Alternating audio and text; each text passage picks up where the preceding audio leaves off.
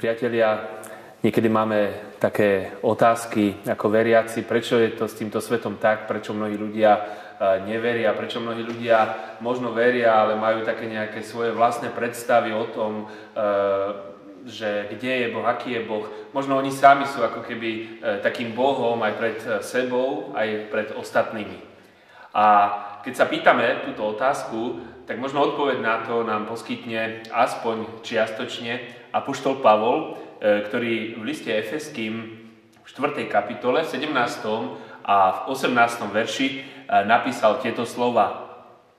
Preto teda hovorím a svedčím v pánovi, nežite už viac ako pohania žijú v márnosti svojej mysle, zatemnení na rozume, odsudzení Božiemu životu nevedomosťou, ktorá je v nich a zatvrdilosťou svojich srdc. Ak ste pozorne počúvali, tak je tam napísané, alebo Pavol píše o takých dvoch veciach alebo dôvodoch, prečo ľudia žijú podľa spôsobu tohoto sveta. A tým prvým dôvodom je nevedomosť. Je jasné, že človek v prvom rade musí poznať, aká je Božia vôľa, aby podľa nej mohol žiť. Musí poznať takisto, aký je Boh, musí poznať o tom, aký a v akom stave sa aj on sám pred Bohom nachádza. A myslím si, že to je veľmi dôležité a takým, e, takou pomockou k tomu je poznať Božie slovo. Poznať e, vlastne slovo, ktorým Pán Boh nám hovorí. Apoštol Pavol sám hovorí v liste rímským, že viera je z počúvania. Pýta sa predtým, ako môže niekto uveriť, keď nepočul. Alebo mohli by sme to tak troška e, obmeniť a povedať, ako môže niekto uveriť, keď nepozná, keď e, nevie a nepozná Pána Boha. Poznáme my Boha? Alebo ako ho poznáme? Alebo akým spôsobom sme ho spoznávali? Čítame Božie slovo, Bibliu. E, prijímame to, čo v ňom nachádzame pre náš život. Keď eh, hovoríme o vedomosti, nevedomosti, o poznaní a o nepoznaní, možno nám napadne otázka, a je to vari všetko? Stačí niečo poznať? A tým je už človek veriaci? Samozrejme, že nie, alebo minimálne nie vždy. Pri tejto otázke alebo pri tejto dileme mi napadne e, taká prax, ktorá je v mnohých, alebo povedal by som vo väčšine našich cirkevných zboroch prax konfirmácie. Viete, mladý človek vo veku 13-14 rokov strávi 2 roky tým, že sa učí, že sa vzdeláva, že spoznáva Božie slovo na základe tých mnohých otázok, ktoré sa uh, musí naučiť. Mnohí z tých konfirmandov vedia veľmi dobre na tie otázky odpovedať. A niekto by možno povedal, aha, tak títo konfirmandi alebo títo mladí ľudia sú naozaj dobrými veriacimi. Je jasné, že hneď na prvý pohľad nám tam niečo nesedí, lebo nevždy to tak funguje. Nie vždy, keď niekto vie odpovedať správne na všetky tieto otázky, je zároveň aj dobrým veriacim. A totiž môže tam byť práve ten druhý problém. A to je, ako hovorí aj Apoštol Pavol, zatvrdilosť srdca. Keď som rozmýšľal nad tým, že aké je vlastne zatvrdilé srdce, tak uh, jeden z takých momentov alebo z dôvodov, kedy to zatvrdilé srdce je, je to, že to je srdce človeka, ktoré má riešenie, pozná riešenie, alebo myslí si, že vie, aké riešenie je správne pre jeho život a hľada na to argumenty. A taký človek uh, môže darmo počúvať o Bohu hociaké veci, ktoré sú pre Neho nové a ktoré nezapadajú do Jeho, povedal by som, svetonázoru. Zatvrdí si srdce a povie nie, toto nepríjme.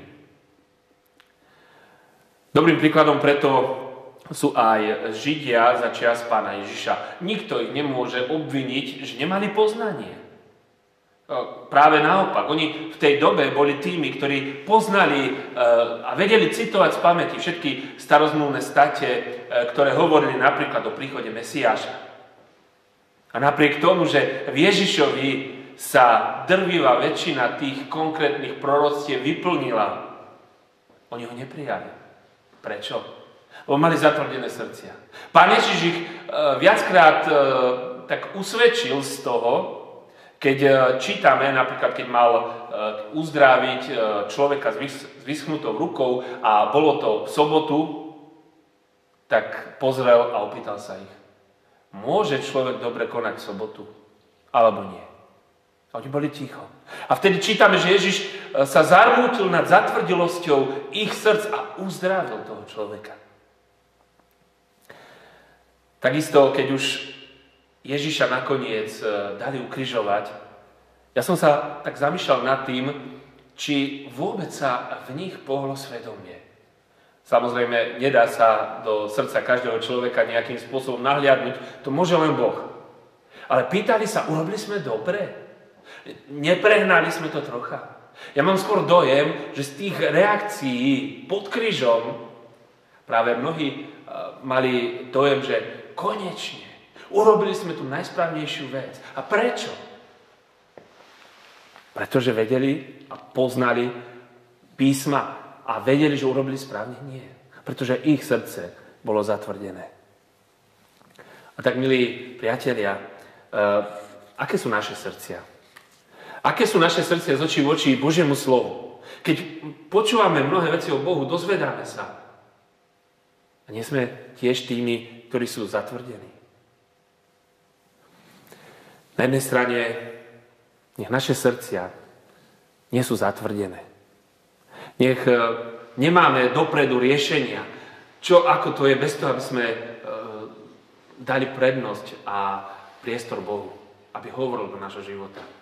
Ale na druhej strane, nech pre nás nie je výhovorkou, že všetko vieme, všetko poznáme, vieme, aký je Boh. Nech aj my sami neodpadneme od viery, ale pridržiavame, pridržiavame sa Pána Ježiša Krista. A to tým, že ho poznávame, že vieme o ňom, ale aj tým, že necháme mu naše srdcia, aby i on ich premienal.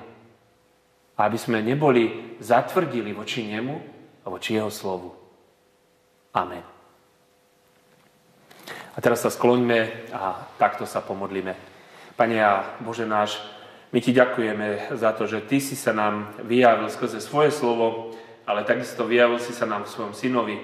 A tak ako aj Pán Ježiš povedal, že kto vidí mňa, vidí Otca, ďakujeme ti, že aj keď ho nemôžeme vidieť fyzicky, tak predsa môžeme vidieť e, e, jeho pôsobenie a môžeme e, zažiť a spoznávať ho aj cez Božie slovo, cez Evanielia. Prosíme o to, aby sme v takej nejakej duchovnej píche si nemysleli, že e, všetko vieme a všetko poznáme a to nám stačí. Ale aby sme sa nechali pretvárať Tvojim slovom.